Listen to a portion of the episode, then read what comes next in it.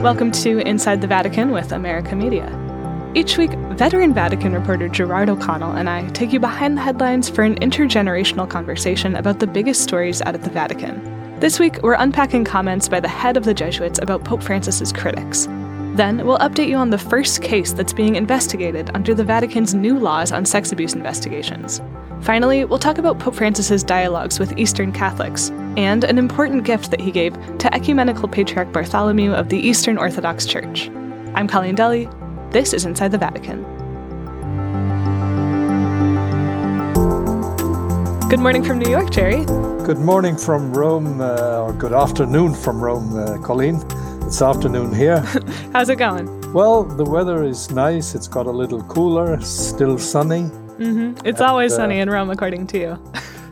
so let's get started on our episode. Um, the first thing that I wanted to ask you about was Last week on his trip to and from Africa, Pope Francis made some comments on the plane about his critics. He was saying that he's honored when Americans attack him, and he said that he's not afraid of schisms. He prays that they don't happen. We talked about this all last week, but now in a new interview, Arturo Sosa, who is the Superior General of Pope Francis's religious order, the Jesuits, has added some of his own insights into these political divisions in the church. Um, so I wanted to get into these divisions in a second, but I think first we should step back and establish who Father Sosa is and why his words on this have weight. So the Pope is a Jesuit, which means that Father Sosa is his superior, but also Francis is the Pope, which means he's above Father Sosa. How does this play out in the relationship? Is one obedient to the other? How does this work? Yesterday, Father Sosa came to the Foreign Press Club in Rome. So he had journalists from uh, many, many countries and television, etc. And he was asked exactly the question you've asked. And uh, he made very clear when a man, a Jesuit, has been appointed a bishop by the Pope, he is no longer subject to the Jesuit uh, superior. Right, but Francis has kind of decided to hold on to his Jesuit identity. Francis, uh, in his heart, is been trained, grown up as a Jesuit, and so obviously he's been greatly influenced and greatly attracted by the teachings of Ignatius, the spiritual exercise. They've been a very important part of his own preparation for the papacy. But of course, now the Jesuits are obedient to him. So let's get on to what Father Sosa said in this question and answer session with the press about Pope Francis's critics. Um, he boils down this divide in the church to people who, as he says, want the church dreamed of by the Second Vatican Council and those who don't want it.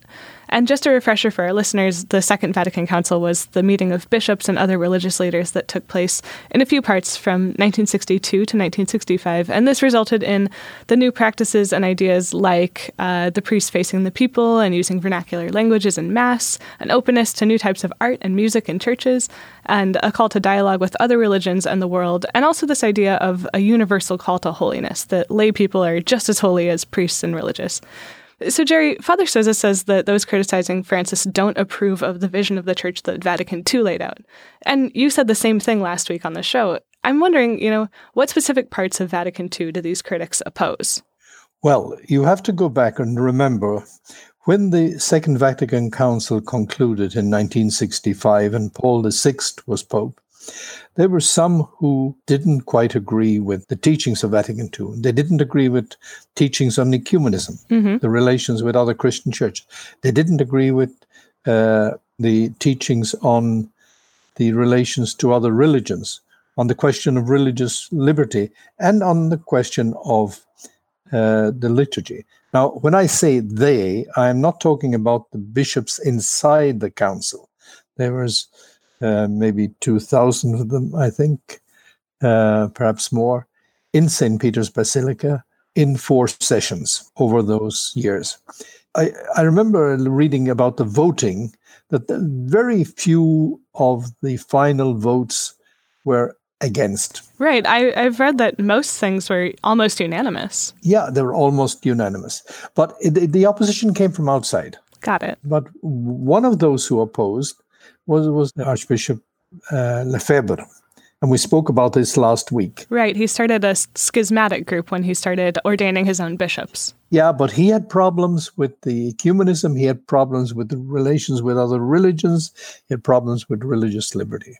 And, and so the past 50 years, since the end of Vatican II, more than 50 years, there have been people who have not liked some of the developments that have been taking place, not like the direction that the council was suggesting. And this has been especially the case in liturgy. Some people have wanted the more traditional liturgy, the pre Vatican II liturgy. Uh, but also in other areas, some people have been uneasy. So, Jerry, are these the same sticking points that we see now in the current criticisms of Pope Francis? Pope Francis explained that it takes a long time to implement the teachings of a given council. That's the history of the church. So, uh, there are still people who prefer the old fashioned religion, if you wish. Uh, not to quote Elmer Gantry, but uh, there were some people who do not like this opening out of the church. And th- this is one of the big things that Francis is, is challenging. He's challenging the clericalism in the church, how the, the power is exercised, authority is exercised within the church. And he's advocating, in accordance with the Second Vatican Council, the synodal approach. We walk together, we work together, we uh, and the, insisting very much that the priests, the bishops, the cardinals, the pope is there to serve the people. So let's get back to uh, what else Father Sosa said in this interview. He said that part of the criticism that's directed at Francis right now is aimed at his emphasis on synodality in general and the Amazon Synod in in particular. So, what is it about the Amazon Synod that bothers Francis's critics? I think they are against. Uh, I mean, some people speak about heresy in, in this document. That's the working document for the Amazon Synod, the one where all the plans are. Yeah, on the working document for the Synod, some people are uneasy that the Synod may approve uh, the ordination or propose to the Pope because the Synod cannot decide anything. It's a consultative body to the Pope. It cannot decide it could get uh, originally when it was Paul VI set up the synod, he did envisage that at a certain point it could be given deliberative, in other words, decision making power. Hmm. But so far, no pope has given it decision making power. Uh, Francis has taken what the synod has said and run with it and uh, developed it into post synodal teaching for the entire church. So, what is it that they object to in this synod? Uh, it, it seems to me that you're talking about the question of will the synod propose to the pope the possibility of ordaining married men from the indigenous communities for ministry in the Amazon region. Now, this is a church discipline. It's not doctrine, but people speak about doctrinal uh, errors this is not doctrinal. Then they they concerned about what the synod will suggest in terms of roles for women. Uh, again, uh, the some people see, you know see any opening to giving new roles to women as the pathway to the ordination of women. Francis has been very clear. He said John Paul II has said the final word on the ordination of women, and it's no. And it's very clear that Francis is not going this way. So I fail to understand some of the these critiques. Yeah, it, it sounds like what these critics are most worried about is even the openness to, you know, these questions about possibly changing uh, what ordination in the Amazon looks like and uh, even what, what roles women could have officially. Um, and it's just that openness that, that seems threatening. Is that accurate? Yes, I, I think this is part of it.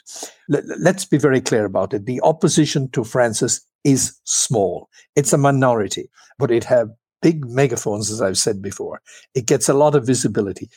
Um, one final thing that Father Sosa mentioned in this Q and A, and that was alluded to in the book that the French journalist gave the Pope on the plane last week, is this idea that Pope Francis's critics are trying to make sure that the next pope is someone in line with their priorities. Now, when I hear this, it makes me wonder, like, how much of a threat is this really? The way I see it is, you know, if Pope Francis has appointed more than half the cardinals who are eligible to elect the next pope, is it really possible that his critics would be able to swing the next election? Is this a real threat? I think they vastly overrate their own possibilities. Having written a book on the last conclave, uh, knowing also having followed the election of Benedict, uh, they really seem to think that the Holy Spirit is going to go in a long siesta at the Synod. uh, I, I, think they, they really underestimate also the intelligence of the cardinals who are participating. Hmm. Do they really think that the cardinals will be impressed by pressure groups? Remember, at the last synod, at the last conclave, rather, there was pressure from many of the groups uh, defending victims, survivors groups, groups like SNAP and others, mm-hmm. who were saying this cardinal shouldn't participate, this cardinal should be removed, this cardinal shouldn't vote in the Synod. They had a, a list of, as I put in my book, a dirty dozen, 12 out of the 115 cardinals who would vote, they thought should not be allowed to participate. The Vatican's response was to say the cardinals, first of all, have a duty to vote. It's their this one of the reasons why they're made cardinals is so they can exercise their vote. And, secondly, they have to exercise in freedom. They cannot be coerced. The time of coercion is over. Hmm. Uh, Jerry, I want to uh, follow up on that because I remember when we were talking about uh, the new cardinals, and Pope Francis had named a few that are past the retirement age, which means they can't vote. Um, you were mentioning that you know some of these cardinals do have uh, a good bit of influence in the conclave. You said that we had seen that the last time. So it's not like they're totally free of influence either. Well, the, the cardinals, they come together as a body of electors. They look to various sources, including the media, for information about given candidates. But at the end of the day, they pray. They spend a lot of time praying. They talk together and the conversations aren't made public, and they uh, arrive before God. Because you know, when they carry forward their voting slip in the Sistine Chapel and stand in under the famous painting of Michelangelo of the Last Judgment, and they're saying, you know, that they call God to witness that the man they vote for is the one in whom, in conscience, they, they believe is the right man to lead the church today. Yeah, that was something that really struck me in your book was um, the role that the Holy Spirit plays in this, because I think that it's easy to boil down to just a numbers game. If our listeners want to learn more about uh, the different angles from which people often critique the Pope, America just published a really good in depth analysis on this from a Spanish Jesuit. I will link to that in the description, and you can also find it at americamagazine.org.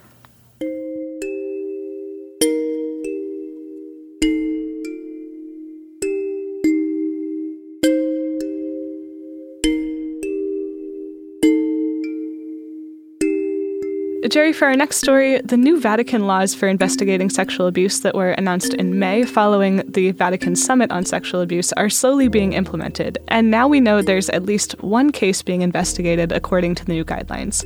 Just to refresh our listeners, these new laws make metropolitan bishops, that is, the bishops who are head of the most important diocese or the largest diocese in a region, responsible for investigating any bishop in their region who is accused of abuse or cover up. So, in this case that we know about, Bishop Bernard Hebda of Minneapolis St. Paul will investigate allegations that Bishop Michael Hoeppner of Crookston, Minnesota, interfered with clerical sexual abuse investigations in his diocese. So, Jerry, the way that this works is that the Vatican has to tell a metropolitan bishop to investigate another bishop. He can't just decide to do it on his own. Why do we think that the Vatican chose to intervene now? Is this is this really the first case? Well, well first of all, this. Uh new law has come out in, in May. I think it came into force in June. Yes. So we're talking just about a few months. Uh, secondly, what happens is each diocese is to have a, a place for where somebody can make a complaint, lodge an allegation. Once that allegation is is deposited or given to whatever person or group, place, uh, then this has to be forwarded to the metropolitan, but it's also got to be forwarded to Rome. Right. And all these systems for reporting this and sharing the information aren't all in place yet. So we're in kind of an interesting gray area of implementing these laws. Well, no, no, no. It's it's an it's a kind of an implementation time. Mm-hmm. So what happens that the metropolitan bishop, archbishop, when he gets the information, he has to make a decision. Is this really a credible allegation? And if he believes it's a credible allegation, he's got to inform Rome immediately and ask for permission to investigate. And they have 30 days to respond to him and, and give him instructions. Right. If he says it's not a credible allegation, then he has to explain why he thinks it's not. And Rome has to look at that as well. So, uh, so we're moving in, in a way. We're moving fast because it's only a few months and we don't know. Perhaps there are other cases in the pipeline that haven't been made public yet. Right. So we don't know if this is really the first. It's the first we know about. It's the first we know about, yes. Mm-hmm. But it's also an indication that the system is beginning to work. Yeah. Um, I've seen some people asking why, if if the system is beginning to work, why Cardinal Dolan hasn't begun investigating Bishop Malone of Buffalo, who's kind of embroiled in his own scandal right now. And uh, the reason that he's given for not doing this is because he says that he hasn't gotten a mandate from the Vatican to to do it yet. Um, well, it, it, that could mean that he has sent it to the Vatican is waiting for instructions. Right.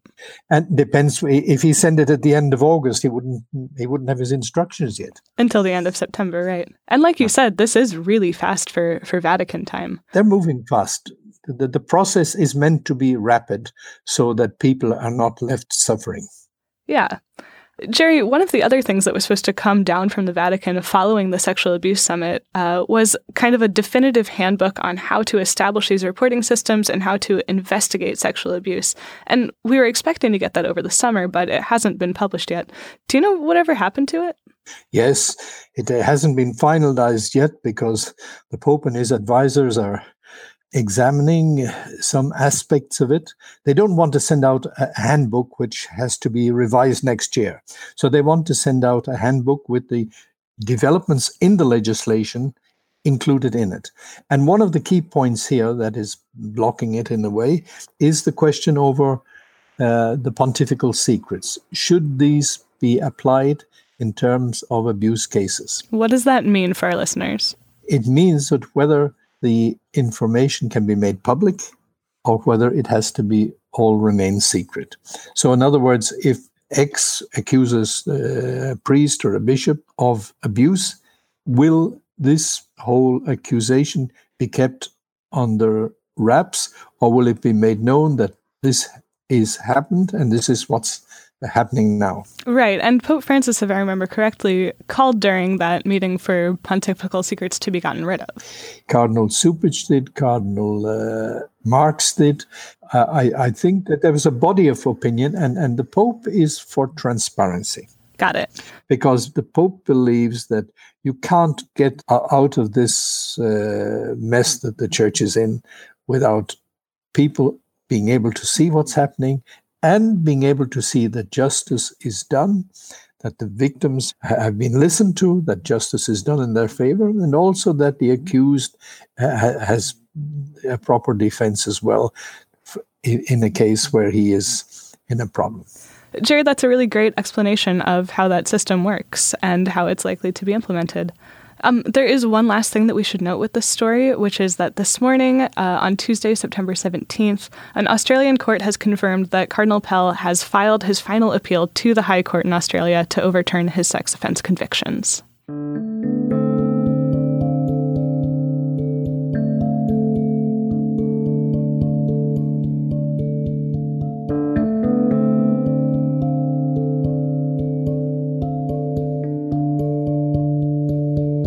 Last story today, the Pope met last week with bishops from a number of Eastern Catholic churches, urging them to promote ecumenism with Orthodox churches.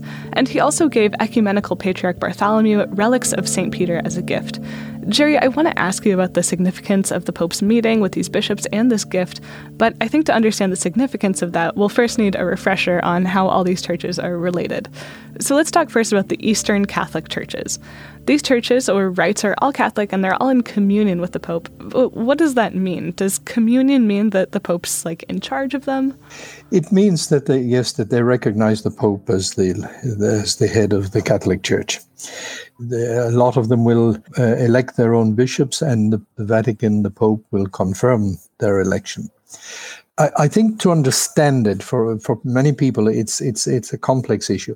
The Orthodox Church split from the Catholic Church, they would say the Catholic Church split from them in 1054. Since then, uh, they excommunicated each other, etc. And under Paul VI, he went to Jerusalem and met the Patriarch of Constantinople, Athenagoras, and they embraced uh, and they subsequently removed the uh, excommunication, mutual excommunications, and that was the beginning of a new moment in the journey to reconstitute the unity of the church. There are 23 Eastern Catholic churches, about 18 million faithful. Some of them have never separated from Rome, such as the Maronite Church in Lebanon. Mm-hmm. Uh, uh, others were part of the Orthodox churches that split from Rome, but part of those churches which split reunited with Rome. How are the Eastern Catholic churches different from Roman Catholics? What's the distinction there? Well, th- there are several ways. First of all, that they have a more synodal way of government, many of them. Secondly, they have liturgies which are not the Latin Roman Rite liturgy. They have their own rites. Thirdly, they have uh, a married clergy, most of them. They don't have married bishops, but they have married priests or married deacons. And uh, fourthly, they tend to focus uh, their liturgy and their prayer, they tend to focus more on the divinity of Christ, uh, whereas the Latin Rite tend to focus a lot on the humanity. They both recognize the humanity and the divinity. That's not, but in the liturgy, you see that there's a more mystical element frequently. So, Jerry, let's get into what the Pope told the Eastern Rite bishops. Um, one of the things he said uh, was that, you know, uniformity and unity aren't the same thing. This is also a message not just for the Eastern churches, but also a broader message that Francis is giving to all the Orthodox churches that if in God's plan the churches come together one day, they will each have their own traditional liturgies. They will not have to take the Roman rite, they will not have to follow the Roman law. Mm-hmm. They, they will have their own traditions respected, etc. So Francis is saying diversity, unity in diversity, not uniformity. So it sounds like there's a lot of tension between the Eastern Catholic churches and the Orthodox churches. Some of the tension has come because, as I said, originally some of the Eastern churches were part of the Orthodox Church, but they split off and rejoined Rome.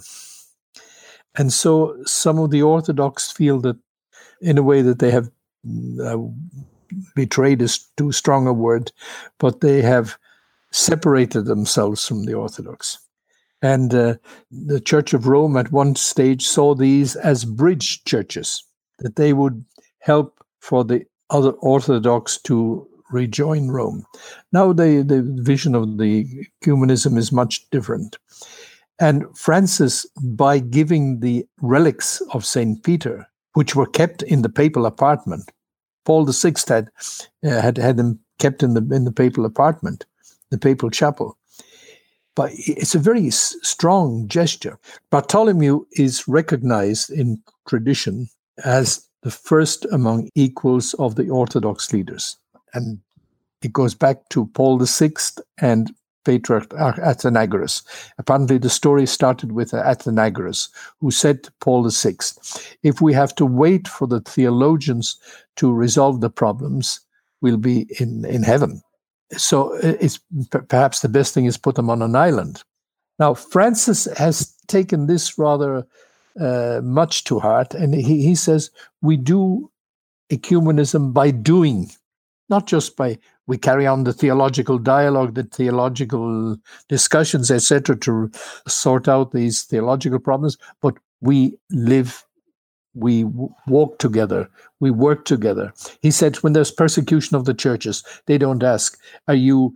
Uh, Orthodox? Are you Catholic? Are you Methodist? Are you Presbyterian? Are you Anglican? Or, or, or are you uh, Baptist? He said, they treat us as Christians and kill us as Christians. And he, he said, so we have an ecumenism of blood. He said, we can pray together. We have an ecumenism of prayer. And here is an ecumenism of gestures. He's given something that's very precious to Rome the bones of St. Peter and giving it to the first among equals of the Orthodox Church. This uh, idea of you know, the ecumenism of gesture and this being a continuation of that is a really good place for us to end the show. So thank you for explaining such a complex history so quickly on the show. Well, I hope our listeners aren't confused by the end of our discussion because it, it, it is it's a fascinating subject uh, about which there is global ignorance. All right, Jerry, I will chat with you next week. Thank you, Colleen, and look forward to our next conversation. All right. Bye. One last thing before we go. If you've learned something from listening to Inside the Vatican, I know I have, please take a second to rate and review us on Apple Podcasts or wherever you're listening to this show. Inside the Vatican is produced by American Media at our William J. Loschert studio in New York City. Our executive producer is Eloise Blondiau. Our news producer is Kevin Clark. Our audio engineer is Tucker Redding. Inside the Vatican is mixed by Noah Levinson. Our studio manager is J.R. Kronheim. You can find in depth and up to date Vatican coverage at americamagazine.org or follow us on Twitter at AmericaMag. For America Media with Gerard O'Connell, I'm your host and producer, Colleen Dulle. We'll see you next week.